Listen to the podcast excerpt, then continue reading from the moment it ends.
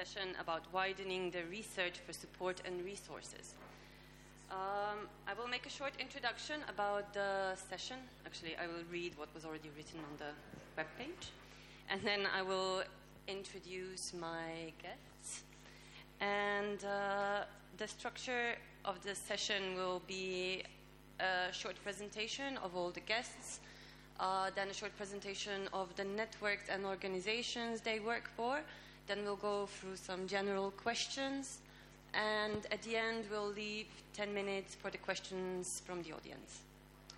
Um, so, this session is about uh, it reads like this In order to enhance their visibility, to break free from their isolation, and to identify opportunities for co productions and partnerships, cultural actors need to look beyond the borders of their countries.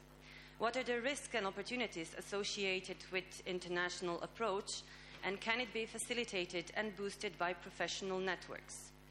So it's a very broad topic, and uh, we decided not to focus merely on the financial opportunities and challenges, but to actually focus on all the other aspects of international cooperations and try to maybe uh, lay a bit of a, um, a plan or, or a map of what types of cooperations there exist and uh, um, how international networks or professional networks can uh, help different players to uh, well to to internationalize or so um, with me starting from my left is Atanas Maev. And Atanas is um,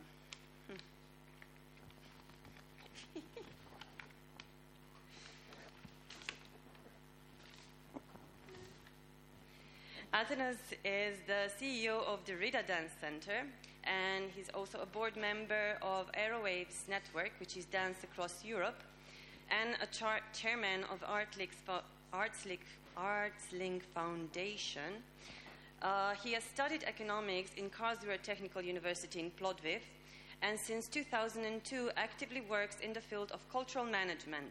Thanks to his commitment and efforts, ArtLink Foundation and the Rida Dance Center have been recognized as a reliable and resourceful partner by Bulgarian cultural institutions, sponsoring organizations and international cultural operators and platforms for contemporary performing arts.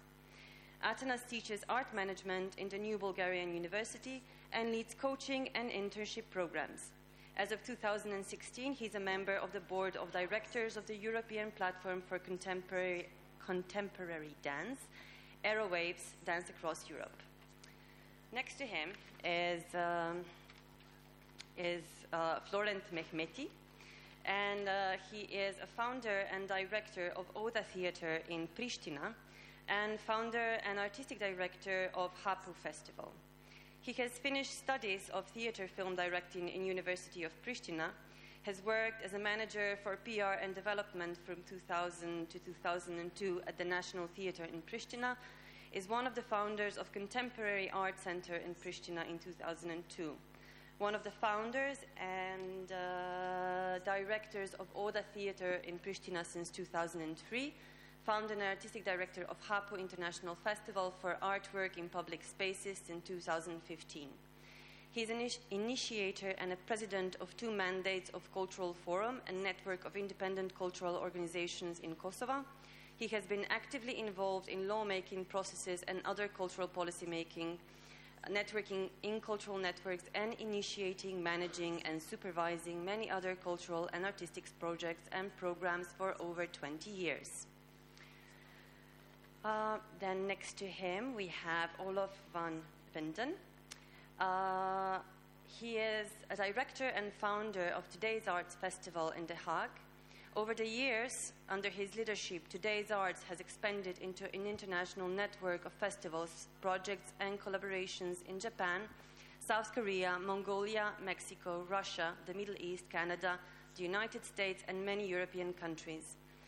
Known for his unconventional approach and considered as expert in media art, digital culture, creativity conference, creativity and innovation, Van Winden is regularly invited as a speaker during international conferences as advisor for creative projects, or a jury member advisor for committees. Today's Art is a network organization specialized in presentation of development of contemporary visual and performing arts and emerging culture. Today Art developed from a festival organization to a platform committed to creating an environment which facilitates new ideas. Besides the annual festivals in The Hague and Tokyo, Today Arts organizes and participates in events, exhibitions, and presentations throughout the world. And uh, the last but not least is Michael Brenner, uh, who is a coordinator of Shape Platform and uh, a programmer for MeetFactory in Prague. Mikhail is the music curator and venue manager at MeetFactory, an international arts center with 750 capacity music venue in Prague, promoting or co-promoting 90 music events per year ranging from indie rock to alternative hip hop to techno. Michael is also the coordinator of SHAPE, platform for innovative music and audiovisual art, working to popularize emerging European artists to adventurous audiences throughout Europe and beyond. Prior to this, Michael was the founder and artistic director of Sperm Festival, Prague's premier contemporary music, art, and culture event through 2006 to 2011. Um, so this was shortly about my guests. And uh, I will let them present uh, shortly their organization, but also Sorry, the networks. maybe you can introduce yourself also for the audience. Okay. okay, uh, my name is Barbara Poček, and I work as a, a programmer but also executive producer for Glej Theatre in Ljubljana, which is a small venue and a production house. Uh, we are actively participating in a lot of uh, Creative Europe projects, and I'm also a board member of IETM. Um, okay. Um so now, yes, where was I? Uh, now we will start about uh, short presentation also about the organizations and also about the networks that uh, each of you is participating in. Uh, and maybe it's good to also focus when presenting the networks of what type of network it is, if it's a membership organization or it's a consortium, and how this sort of networks can benefit or how people can participate in them. So I'm representing uh, first the organization, the Reader Dance Center, that is run by two different identities with two different uh, status. So one is NGO in public service called Artlink Foundation, and the other is the Reader Dance. It's a trade company. Why we do this? It's uh, because of flexibility that uh, the economic system normally can provide through this uh, combination. And uh, what is the Real Dance Center? It's more than dance center. It's more than place. It's uh, like a tool that we try to develop in an environment of not so strong economy uh, to be able to create a society, to create an audience, um, to create projects, and to move the, this kind of performing arts in a way that we when we answer what makes us a good partner to all other uh, collaborator out of Bulgaria, and what motivated the network to want us to be linked to the Ria Dance Center to have uh, direct question for all the resources and all the partnerships that we can provide. So the venue of the Ria Dance Center is 500 square meters and is based in the city center of Sofia and uh, we have uh, like three studios in which we run uh, morning classes for the dance society in Sofia, uh, educational program for contemporary dance called Dance Sport Derida, residency program for contemporary dance that we are proud that 2040 we got uh, um, good praxis uh, recognition from uh, the Culture and Education Department of European Commission. And also, after 6 o'clock every day in the weekends, we open the doors for all citizens in Sofia. So that's this uh, income that come from the work of different dance classes from the non-professional dancers uh, reflect and two positively in two sides. One, so that we get an income, so that we can be independent and cover the costs for rental and all the stuff that we have. And the other side, it reflects very positively in creating and building new audience. Because mostly our uh, visitors and uh, customers afterwards come and see our performances. So more or less, I'm going to stop here and uh, about the networks and the platforms that we connected. Maybe uh, after the run, not to be only like a monologue right now, but uh, I will share afterwards about Aerowaves Dance Across Europe, where we mostly um, are active, and this year we um, host the biggest annual event of Aerowaves. It's called Spring Forward Festival. That's every year attracts the biggest festival directors, not biggest, but I think the most active people in the dance, critics, professionals, and um, really it's uh, like um, for a few days like a center focus. Good, thank you, Barbara. Yeah, okay. I'm. Uh, I initiated and I still run. That uh, when I initiated, I would not believe that I'll be dealing with the daily jobs of Oda Theatre even after after 15 years. Uh, which means that there is a failure there that I couldn't create teams to go on and me to step back, which is one of the uh, of of the meaningful resources as we're talking about here, not to be too long in the same uh, position and, and try to step back and, and follow your work. So we exist since 15 years. We, uh, we are running a, a venue in central Pristina of about 450 meters square uh, with around capacity of 200 seats. We present there our own productions, first of all, but then uh, we function a lot as a cultural center uh, for local but also regional and international uh, production and a lot of non-theatrical events too, uh, including exhibitions, concerts, uh, festivals like we had for coming along with us for 13 years and Pristina International Jazz Festival that was happening in our uh, in our venue. Then when it comes to our own work outside the management of the venue, because we are somehow two organizations in one, because we produce and then we function as a as a house as a venue. Uh, we we create our work uh, in in a lot of ways of co-producing and, and collaborations. Uh, this work has expanded in the last seven years with our engagement more and more in, in the sphere of the art creation in public space, uh, where we undertake a lot of uh, co-productions and being members of IN SITU that we will talk later as uh, in the next round. Uh, it, it it creates tools for us to promote Kosovo artists in the European level, but also then uh, create tools to uh, familiarize Kosovo audiences with a contemporary uh, creation dedicated for public space coming from uh, all sides of Europe primarily. Then in the field of contemporary theater making, we are um, uh, we are building a lot of international co-production. Uh, one of our let's say, strategic partnerships is with a New York-based theater called Blessed Unrest that we do call uh, co-productions in average uh, every new production in every three years that uh, we build in a bilingual uh, way so it's a parallel Albanian and English spoken in in the in our co-productions with a, with a lot of physical work uh, into that it's kind of a strategic partnership because it started from sharing the same artistic visions and values. And this partnership has been going for 11 years now, 12 years, with our new production that we will enter in April, May 2019 in New York City.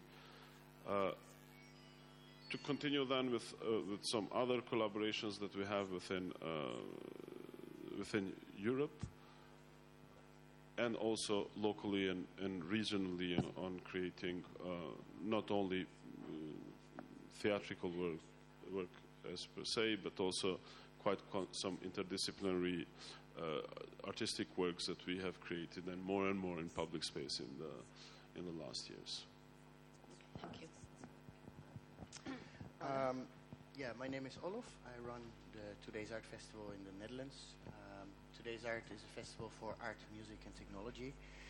Um, and in, on this platform, we try to include all the disciplines available in the creative industry. So this is visual arts, this is music, uh, this can be dance, this can be theater, but also design, architecture. Uh, we use the cultural infrastructure of a city, uh, so the existing museums, the existing public space, the existing empty buildings and the theaters. Uh, and we program this with a new form of art that is, uh, back then when we started 15 years ago, form of art that was still not accepted by the traditional cultural institutions. And still there is a lot of discussion. So this was actually also the motive and uh, to start uh, such an initiative.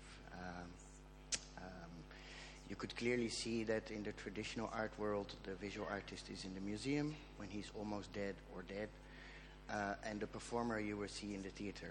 Um, this new form of art that started, I think, 25, 30 years ago, it was first video art, and it became computer art, it became net art, and now we're talking about artificial intelligence and these kind of things.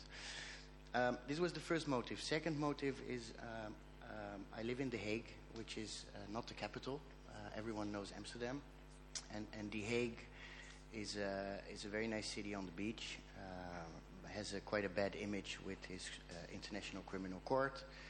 Uh, there's a lot of institutions there. The OPCW for chemical weapons is there. All kind of shitty things. Um, and but the city had a big image problem especially for a young generation. They were all leaving and go to another, go to Amsterdam or Rotterdam, for example. So these uh, two motives were the start of the platform. Uh, and that was uh, why I'm mentioning this is, is that's the first steps how we try to find partnerships uh, terms of, of how to fund your project, how to get money to organize it. I mean, there is an easy way that's being going a commercial direction, just making a lot of money on these things. That is possible but we wanted to take risks. We wanted to invest actually everything in this creativity. So we looked for partnerships and we made an offer to the city. We said, here we have a new project. Uh, this will generate a good image. This will bring people to the city. So this was an, a, a more a city marketing economic proposal. Uh, the second one was uh, uh trying to create a platform for this new type of art. Um, this was quite pioneering uh, 15 years ago and automatically you were looking for partners doing the same type of innovation. Um, and we all live in a, in a world that is globalizing more and more.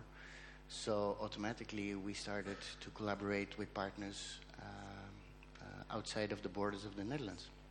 Um, I got involved with Detroit's Electronic Music Festival in Detroit in 2001 and 2.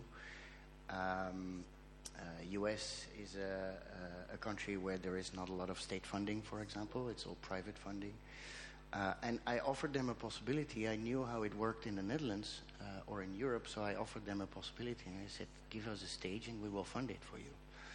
Um, so this was quite a, a, new thing in the US, and we were indeed able to, uh, to do it. Second year, the corrupt mayor of the city of Detroit uh, uh, asked us to come again and to fund the whole festival, but he wanted to have 20% of that income. so, um, yeah, all kind of interesting things happened in in, uh, in this direction, and we started to collaborate much more internationally. Um, I think also very much driven by the club culture. Um, there is a big international community of electronic music around the world. Um, and, and this club culture is, uh, you know, I, I always try to explain, you, you have the discotheque, that's a place where you listen to shitty music and drink a lot of alcohol and you have a headache next morning.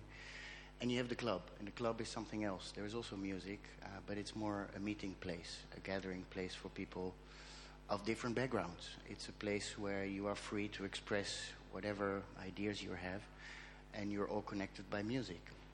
Um, so this club culture was also a way of uh, trying to connect to other cities, to other organizations, and it, it started first with a lot of informal networks, uh, and still we work a lot uh, in informal ways. But uh, suddenly we saw, hey, the EU also has money, and they probably spend it on this old school type of art.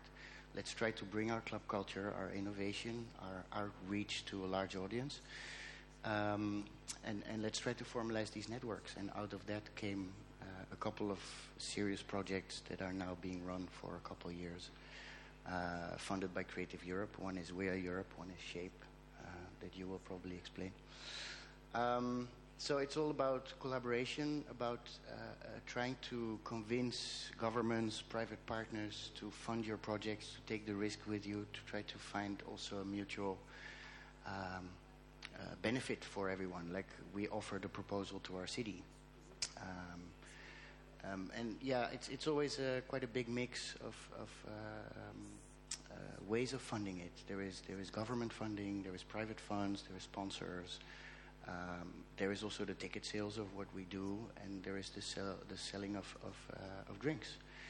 Um, and that's in the, the, the festival um, uh, world. I'm, I'm always still very, um, how to say, um, not frustrated, but um, I'm very surprised that, that people, when they go to an exhibition, they complain that they have to pay entrance, um, even if it's small, but they spend 50 euros at the bar. Um, so consider these incomes as well in your financial mix. Uh, we will talk a bit later about details. That's it for now. Okay, uh, I, I will also uh, spoke, uh, speak a, little bit more broadly uh, how these things came about. Uh, I started promoting music in 2003 in Prague, where when I thought that uh, there's a gap of uh, music that I wanted to hear in a in a club or uh, in a venue, there was. Uh, like at that time, Prague was very rock oriented, and then there were these discotheques. Uh, there were also like clubs uh, for for drum and bass, like very commercial drum and bass music. But there was a gap for the electronic musicians, for the ex- experiments, etc. So so so. We started with a friend uh, promoting these like small shows, uh, expanded it to a festival in 2006. Uh, and at, but like at that time, I had zero experience. I, I come from a different background. I studied mathematics, and I was in IT for a couple of years, and I had no idea how to how to run a festival. And um, one of the best things that happened was that we invited. Uh, a director of a festival in Berlin uh, of CTM, uh, Oliver Baurhenn, and uh, he basically told us how to run the festival. We we we, we invited him for a for for a talk, and we were in the audience making notes like how to how to do things, how to fundraise, how to. Uh, do the production like for the first edition of the festival we had no idea what we were doing. Like there were no sound checks uh, uh, scheduled for, for, for the artists etc etc uh, but but this, this this is how, how we met uh, Oliver and and uh, all the other people that were running similar similar festivals uh, in in Europe in the surrounding countries. In Poland there's Unsound Festival happening currently this week, uh, and, and uh, in Hungary there's uh, Ultrahang Festival, and, and we found out that, that we're not alone. That that uh, there are people who uh, do the same thing, struggle with the same problems, be it financing, be it uh, artist booking, be it uh, production, be it audience development, and we started like very informally talk to each other and, and meet each other at, at one of w- at one of each festivals. Uh, and that uh, like that was the start of a, of a network uh, called uh, ICAS, Interna- uh, International Cities of Advanced Sound, and um, then. Uh, as, as Olof said, uh, Olof said uh, we started. we said like, hey, but uh, maybe maybe there's a way how to get more funding for, for, for the for the events we do and we uh, started applying for the Creative Europe. Back then it was called Culture 2006 to 2013. Uh, and um, yeah, we, we succeeded uh, with one of the projects in 2008, I think. Uh, and that, that ran for a while. Uh, and now we're uh, having the second um, big project, platform called Shape, which is for emerging artists. We create uh, a roster of uh, 48 artists every year, we, which we think deserve uh, the support. Uh, we try to push their careers by uh, mobility, education, promotion. Uh, and uh, we send them to festivals. We do a showcase of, of these artists uh, outside Europe every year, and uh, it, it, the, the EU is apparently very happy with the project, so they prolonged the the period until 2021. Uh, but, but as I said, it, started as a very grassroots uh, thing that, that uh, we, we were meeting these uh, festival uh, curators and directors and, and like very informally, we started networking. And these days, there are, I think, around 40 festivals in, in the network. And it's not only that, that we do the big European uh, funded projects, but we collaborate on like a bilateral or trilateral uh, basis, uh, and, and this, this this is like an organic thing. Uh, of course, it helps if, if there's financing, but but this works also like without the financing. Like like uh, we guest curate each other's festival. Like Olof was uh, guest curating Sonica festival in Ljubljana. we exchange artists. We we do. Uh, internships at, uh, one of each other festivals or venues. I, I mean, I, I, stopped doing the festival in 2007, and now now I run the uh, venue, so it changed a little bit for me. But yeah, so it's not only uh, money oriented. Uh, and, and, in the meantime, because we know each other for, I don't know, 15 years now, uh, with some of the curators and festival directors, we became friends. And, and it's like we meet each other like a couple of times a year and try to and you know like have a few drinks, talk shit, and like you know s- sometimes it uh, the result is a is a beautiful project. Okay, thank you. What I found interesting with all of you for talking, um, and maybe I would just like to pinpoint that before we focus, shift the focus to the networks, is that in a sector that is mostly dependent on public funding, like all four of your organizations have found models where cooperations with uh, either international partners or strategic cooperations with municipalities or, um, or uh, commercial structures uh, uh have basically um, kind of made it possible for you to diversify funding. And uh, I'm curious uh, if maybe one of you wants to comment or someone wants to comment how this uh, because you all function also in very different environments. So where did this idea come from? Is this something you also brought in from your personal experiences uh, of just being outside observing, or did it happen organically? Is there is there a connection with the um, um, with with you with internationalizing your activities? Nowadays, more and more the mixed model between uh, targeted funding and uh, entrepreneurship model that you generate income, it's, uh, it's, it's the successful model. You can see that all of us, the four, I think, came, but it, it's coming organically, in fact. Um, it's like a part of research in some moments, on the very beginning, so that's when we started. It was not about uh, asking our accountant or asking the, somebody else. It's just to feel what is working and what not. And really for Bulgaria, so that some models are working that maybe they don't work uh, in Kosovo or in Netherlands or in Czech Republic. So it's uh, totally about research and act, so that you don't have to be a passive in the in the way of looking for opportunities. So and about partnerships. So they are in the different levels. For sure, very important in strategic partners, uh, the, the, place in the local uh, government where the company is based.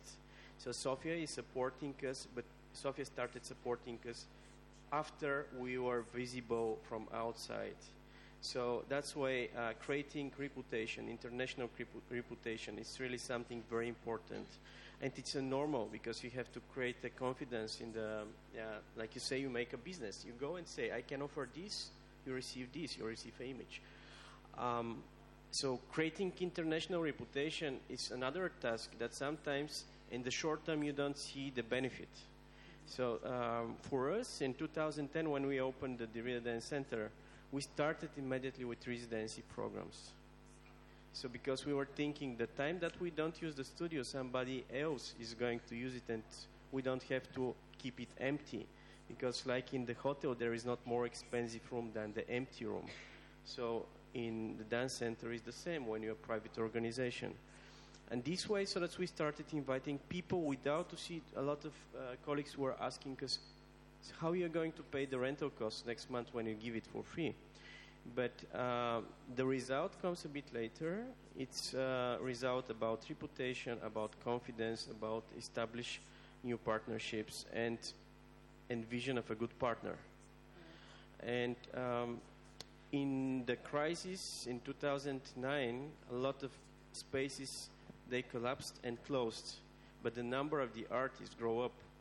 So this was the way that you can really be useful to the society of professional society and show yes I can give you something that's now so it's really important for you.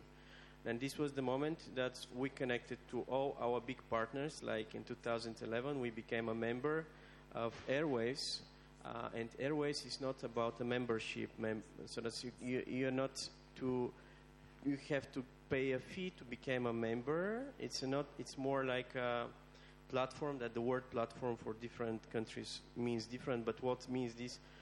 Um, we are like a 40 organizations from geographic Europe. Um, that's in 35 countries. So that's that's two times in the year we connect each other in uh, different places, and we try to um, to promote as much as possible the emerging artists from the field.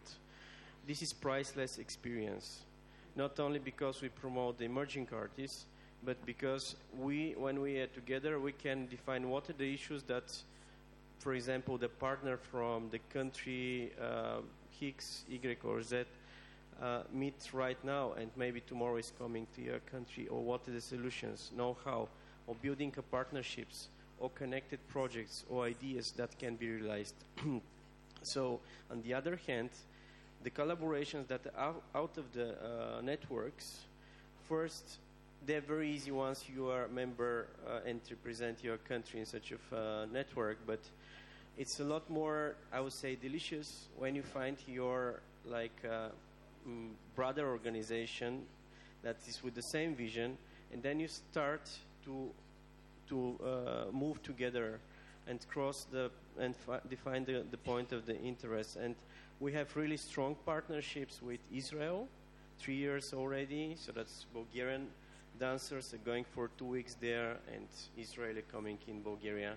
With United States, also with America, we work and we are part of the Global Praxis Sharing. It's a small platform that try to promote the American artists, but also uh, European artists in America. And every year, so that we have this exchange. And with Europe, uh, currently we run three, uh, we have partners in three European projects. It's um, with different partners in different scope, but all of them are from Creative Europe. So that's this. I would like to stop here, maybe to give the floor to. Yeah, thanks. Well, uh, similarly, it, it, it, starts from from the point of view where there is a uh, organic need of widening the resources, where is the organic need of uh, giving and receiving in terms of because that's the way it works. You always have to to give, otherwise there's no relationship. You, you cannot do a one uh, one direction relationship and it, it becomes a, a, time where there is very valuable uh, uh, gaining on sharing for your own audiences and then gains that you get by uh, also promoting local artists into, uh, into an, this case, European scene, as we have with an uh, IN SITU. But quickly, maybe what is IN SITU? Institute is a, a platform of Europe, uh, European platform of artistic creation in public space. Uh, right now, we're about 20 members, 16 out of which are artistic members, and we have four special members that some of them are more into communication or uh, parts of evaluation of the project. So these 16 uh, members, we work together uh, supporting artists that have projects dedicated for public space uh, with many tools that we, we use. Um, uh, first, and the, the, the most in forehead is the mobility that we try and, and, facilitate as much as possible the, the circulation of the artistic work among first members, but then also the wider circle. Then we have a residencies where we, we send artists into residency to, to other partners and in collaboration. And then we have uh, uh, what we call hot houses. We, uh, we introduce artists and then we spend a week where we will we, where we work work closely with with artist ideas and they and and for uh, trying to help each other and uh, trying to develop these new ideas, which then uh, eventually they become what we call IN SITU works, and then they, they go into uh, mobility. Not all of them, but uh, the ones that many uh, partners are uh, are interested in. Then we have another tool that is called mentoring. So this is for projects that, that are later on, on the stage that uh, we organize mentoring uh, workshops for, for mentoring artists that need in all different aspects. It can be from very technical to very highly artistical. And this has created a, a very uh, good ground to to exchange this and to to exchange and to have the transfer of knowledge, to exchange artistically for our mutual audiences, but then also a way to promote, uh, in my case, Kosovo art and Kosovo artists in the of, of this field in the in the European level, and this has has been quite beneficial. Not really so much financially. Financially, it means also an investment because time is an investment, and uh, we all know in Creative Europe, it's also uh, you need to, to secure your uh, your contribution. In cases where it's very limited resources like Kosovo, this means that you have to do tough decisions. Do you want a minus one production during the year in the theater where you have a venue to run, and then you invest this opportunity in an international collaboration, and then perhaps for a domestic uh, public opinion, you look like very lazy guy because nobody sees what you're doing internationally. It's very hard to to kind of sell it for the local audiences. And yeah, it's so it's it's a sacrifice, but it's a sacrifice that pays back because it enriches you in your capabilities. Working with a pool of artists coming from different cultural backgrounds, but also different economical backgrounds and different uh, setups of the countries, it enriches you in order to understand how things can work more efficiently, how things are more enriching also for the for the artist. And in the same way, we we have by our introduction into this partnership, we have made possible for many artists to to get inspired by coming in, in, in Kosovo and working with us, either be it in residency or through through other uh, types of tools that we use. And this has created then a need to create a, a, small festival that we do, which is in July, and it's exclusive for art, artistic creation in public space, as we program indoors throughout the year.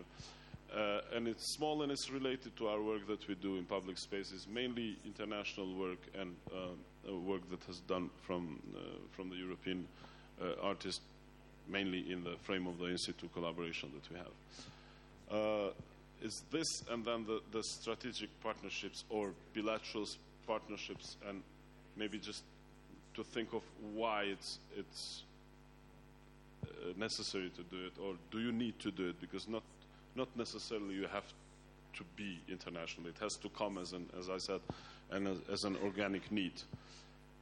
And sometimes it's just about spending time with people and, and spending also resources because time is resource. And as you said when, when going and visiting each other that's an investment also huh?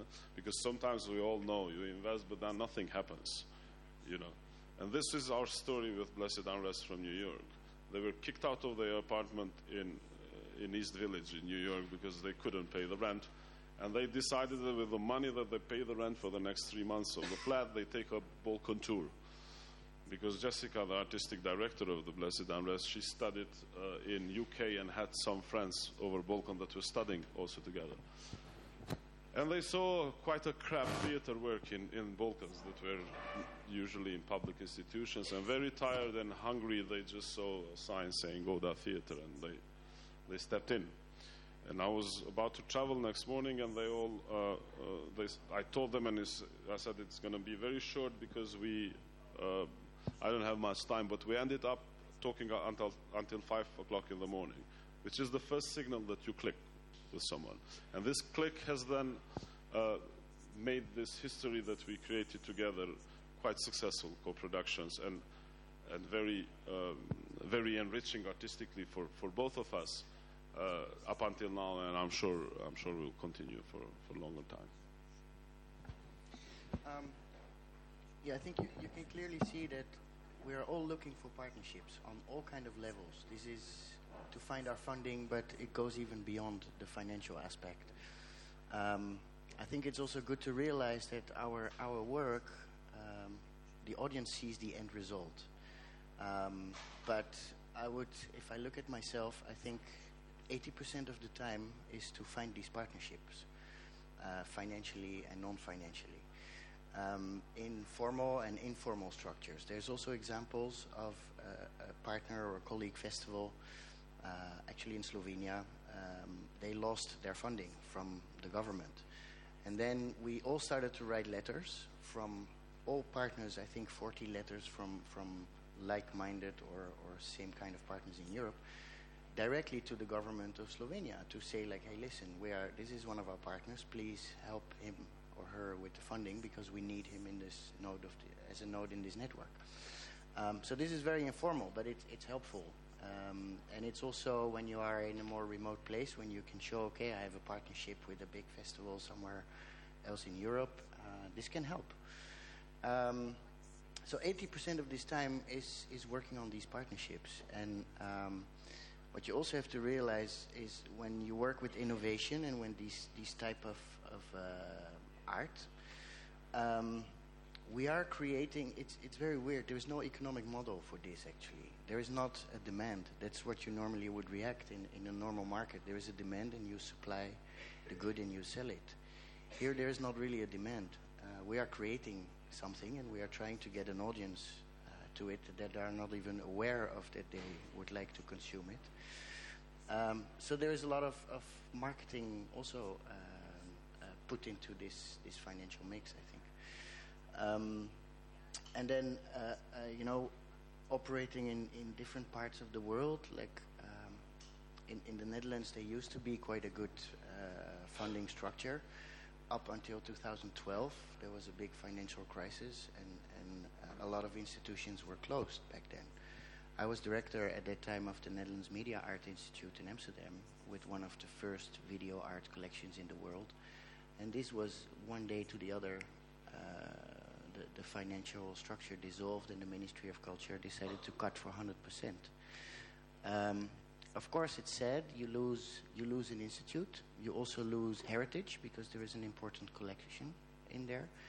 Um, but you also lose, in in this case, 35 people were employed, and and that means they are unemployed the next day.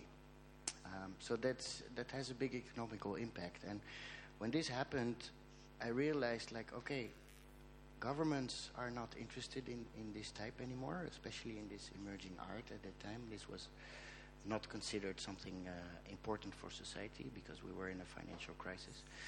Um, and then I decided, okay, if my country stops funding, I'm going to look abroad, and I'm going to look for a business model also abroad in, in different countries, uh, and sometimes not the most, um, how to say, not not the usual expected uh, like Berlin, London, New York, or Paris, but we went even further in very remote places, to Mongolia, for example. And um, we found that there is a mutual need to connect also to the rest of the global network. And, and I think this is the constant driving force to try to build these partnerships, to build these bridges, and to go even beyond when funding stops. We realize we have something very powerful that's a network. Uh, so if we create a very strong art piece or, or artwork or performance, uh, we also have a network where we can distribute and share it. Um, that goes for the projects and the artwork itself, but also for the people working in these organizations. We can also share them and have cultural exchanges. So the person who is doing uh, the financial reporting in my organization could go next month to a colleague and, and, and do the job there. So also exchanging this.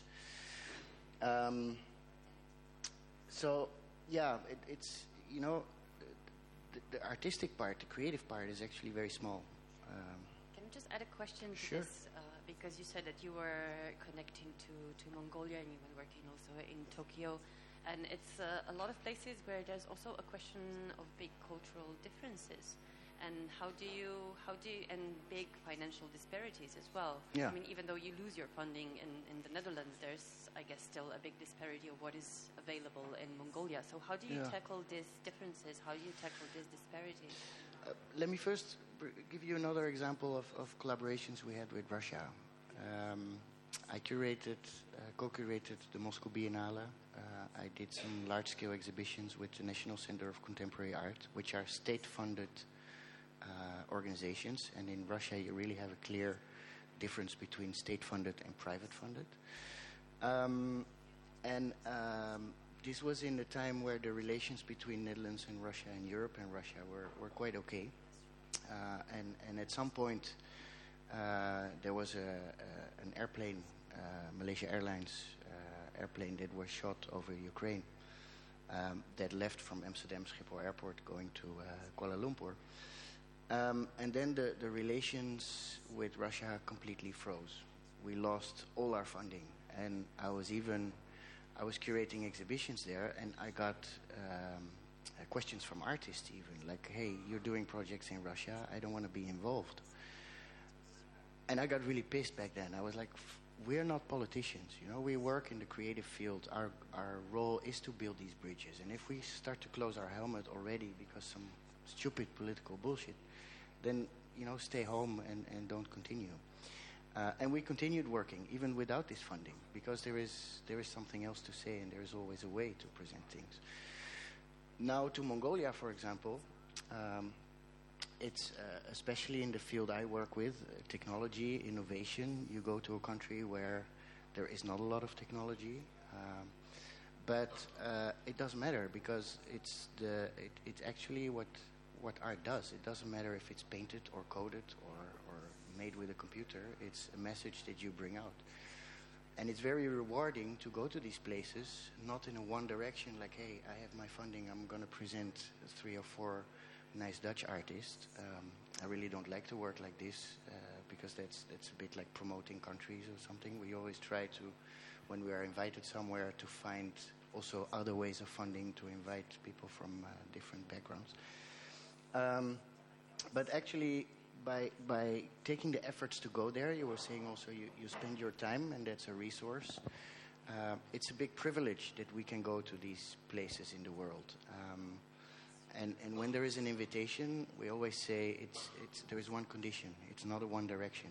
You have to connect to the rest of our network. So if you collaborate with us, you also have access to all the other platforms we have in Europe. Um, so by having this privilege, uh, I think we also feel the responsibility. Um, so it's not going there and just doing what we're doing, but we try to discover artists and bring them to our network. Um, so that's also the, the, organic part, I think, uh, that keeps us going. Like even if funding stops, we will find another way. Um, and then there is also now we talk a lot about uh, uh, public funding from from uh, governments or institutions. Uh, there is also uh, other possibilities with private funds uh, or with sponsors, with brands. Um, that more and more are interested in connecting to this innovation or to this new type forms of art. Um, and, and then there is always the discussion like, would you sell your soul to the sponsor? Like, would you sell your creative idea to Coca Cola or to Red Bull or something like that? Um, it's it's a bit of a, it depends on, on the approaches, but I actually uh, my experience over the years is that I have more autonomy with a with a private sponsor than with a government institution, because actually I make a proposal to them and I say I want to program this and this and this artist, and they decide if I get the funding or not. So where is my autonomy in there? It, it's a political decision at the end anyway. And if with the private funding, it's not. You can still maintain your political autonomy or political. Well, they they come to you because they like your content and your audience, uh, and they don't want to interfere too much on on. Uh, uh, on, on, on this, they, they won't they won't say okay you have to book this artist uh, because we prefer it. They they approach us. So I just wanted to make clear that you know it, it, seems easy to have government funding, but it's actually a lot of work. We spend 80, 90 percent of our time getting it. We spend also a lot of time reporting it. Uh, we have a lot of um, uh, like like especially in the European uh, context, it's all based on on matching funds. So you, you need to have your own matching fund in there as well. Um, but it, it facilitates and. Um, I'm, I'm actually very proud that we have access to this and, and that it's not going only to operas and the big um, the big, more classical uh, kind of art, but it, it, we're also able to pull it in our direction and to. the private funding. The yeah, and, and also public. Um, yeah. I think that probably functions very different in, in, in very different environments. For example, I come from an environment where there is no history of, of, of private funding whatsoever. And there's, uh, well, except for if you're an opera, a museum, or something that is very, like, has been labeled as exclusive. Anything that's been labeled as niche or boutique is completely taken off the radar. Well, you know, what, a big side effect of the, the when, when they cut funding for culture, not only in Netherlands but in, in a lot of European countries, uh, the side effect is not only that we lost money, it's also that we got a bad image. Uh, the art, the creative world was considered as, as something not important for human mankind. It's like, don't invest in this anymore. Um, and it was not only in, in culture, it was the, the funding cuts were also in education. Um, and that's, that, that gives us even more uh, willpower to, uh, to fight for this. And I see, I see it shifting now because of this changing world and all these big questions of uh, what technology will do to our companies and to our, uh, you know, that there are companies that are there for, for 50 years that will lose their business model completely. And, and most of the talks I give now is for CEOs of these big companies, bankers and things like that, and they are very curious to hear about what's happening in this crossover of disciplines. You know, the, these are specialists. They are they are educated to do this type of jobs, and, and they cannot cross over to another discipline. And then you have the artists who do constantly this kind of, uh, who are reflecting on what's happening around us. So the bad image of the artist just smoking weed in his room and not doing anything is um, uh, is, is, shifting, uh, and and it's now needed. And I think, let's say, creativity uh, was considered a soft capital. I think it's becoming hard capital, and we can put it on the line next to oil, cocaine, and diamonds. okay, we've uh, yeah, I think we've covered this very well. Um, I would like to go back a little bit. I think you've started with explaining the benefits of the networks that were brought to you.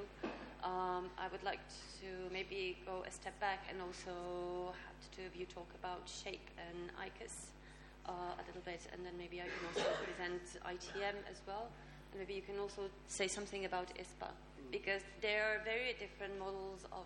They're all called networks, but they function very differently, and they offer well, they open opportunities for, for, for some of them are only for artists, some of them are only for organizations. And uh, so entry points are very different, but also benefits are very different. So maybe I start with you, Mikhail, for and Shape. Uh, yes, uh, with Shape, um, as, as, as, I said, uh, all the things we actually do with the ICAS network and the Shape platform uh, didn't start uh, because of financing. It, it, started as a like an informal network of like-minded uh, people and like-minded festival. It's it's uh, like what, uh, what Atana said that uh, you suddenly you find someone who has the same goals and say, same struggles uh, across the Europe and and like suddenly you, exactly you, you start talking with them and and exactly you have you're dealing with the same artist say, uh, same problems of, of uh, getting the artist not not just the financing. And uh, this, this this is how ICAS uh, basically worked for the fir- first couple of years because like we didn't say like hey let's go together and get some money. But uh, we, we said like oh yeah, like th- like this uh, small festival in Poland, uh, they are booking the same artists. So, so maybe, or, or, maybe that they already had the artists. So, like let, us ask them for uh, how it went, uh, how many people it attracted, etc., etc. Uh, and and it's like this knowledge knowledge exchange in the first place. And uh, and, and, as I said, like we we're doing these internships. And we meet each other, and, and we exchange a lot of knowledge, and, and we hire each other or like uh, borrow each other's skills uh, and people to, to, to work on different things. Uh, and and yes, and, and and of course that there's the matter of financing, but like it was not started because of the finances. You financing. maybe just focus on a little bit because we are running short Yes. of time. I was told just how uh, how it functions on the level of artists you select, Oh, yeah. and what you do for the artists that are part of, of Shape. Yeah, uh, well, for for Shea specifically, artist is in the is in the center. Uh, so uh, we select uh, 48 artists every every year. It's a like curatorial decision. Uh, we do have an open call. Uh, we we had it for for the past two years, and there's like growing number of uh, app- applications. We had something like 406, uh, 460 applications this year, and and it's already even though it's meant for emerging artists, there are already artists who are beyond emerging, who has been on the scene for 15 years, and, and they still think that the, the shape can benefit for them, which is nice to hear. Uh, and uh, we, uh, after selecting the artists, we, we offer them uh, educational uh, activities. We, we try to push them in their careers, like try to help them uh, in music production, like working in the studio, mastering classes, uh, uh, uh, and but also like the, the business model or like uh, how does licensing work, uh, how does sync- syncing work? Like if, if you want to sell your uh, music to, to a, a TV ad, uh, who should who should you approach? What, what's like how does that work? How much money can you get, gain from that? How like how to get the, the revenue to maximize your revenue from streaming? How to brand yourself as as a as, as an image? Like how to work with viral videos, for for example. Uh, and uh, then then we give them a lot of promotion uh, through our media partners, which are I don't know like The Wire, uh, Fact Magazine, uh, Resident Advisor, uh, and all these who, who I mean they uh, recognize us as as a force that introduce like new artists uh, to, to the scene. So so so they are like happy to oblige uh, writing about uh, our artists and, and like doing uh, mixtapes or, or DJ sets, uh, etc. And and of course we send these artists to, to the festival. So so it's like very very like artist oriented. Network but but it also because it's a it's a win-win situation for, for the for the festivals as well uh, because like then they get uh, their program and, and they can like free, freely choose out of the 48 artists every year and I'm sure like every of, of, of the members and uh, uh, like even uh, the the ICAS festivals like, like they are happy to, to host these uh, artists because like that it's it's what we've been doing even without financing and now uh, the Creative Europe uh, covers parts of the costs so so it's yeah like everyone's winning Okay, thank you. I think we're running out of time. We need to stop now, or can we finish the round? We need to stop now. Okay, no more time. So, uh, if you want to know more, I think we also burned the questions time, but we're all still here, so you can come and ask us if you have questions. Thank you all very much. I just want to say something, uh, one sentence that one donor can kill you. It's really never rely only one person and one cash flow or whatever is one. So that's more, as much as more, make it sustainable. Balance. Also, one out. sentence uh, from me. Um, there is a lot of knowledge here. If you have a plan, an idea, if you want to collaborate, we're here the rest of the day. Just come to us and show your project, and we might help you to find a way to uh, find some funding or partnerships. Thank you. That's a very good last sentence. Thank you.